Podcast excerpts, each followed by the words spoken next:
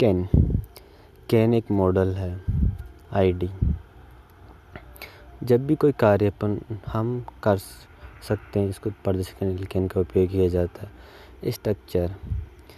Subject plus can plus verb की first form, plus object plus extra object, ID मतलब expression. जब भी अपन किसी कार्य को करना संभव हो तो उसके लिए कैन का प्रयोग किया जाता है। कैन का नेगेटिव कांट होता है।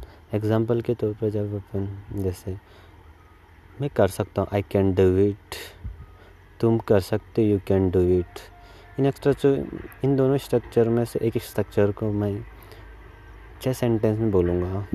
आप उन सेंटेंस अलग सेंटेंस को अपने अनुसार सिक्स सेंटेंस में बना सकते हैं। सिंपल सिंपल स्ट्रक्चर मैं कर सकता हूँ आई कैन डू इट मैं नहीं कर सकता आई कान डू इट क्या मैं कर सकता हूँ?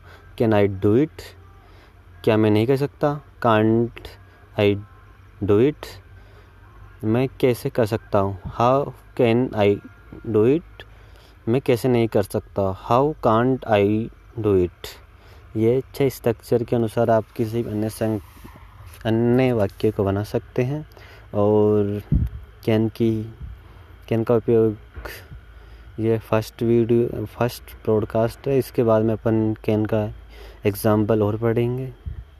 Okay that's it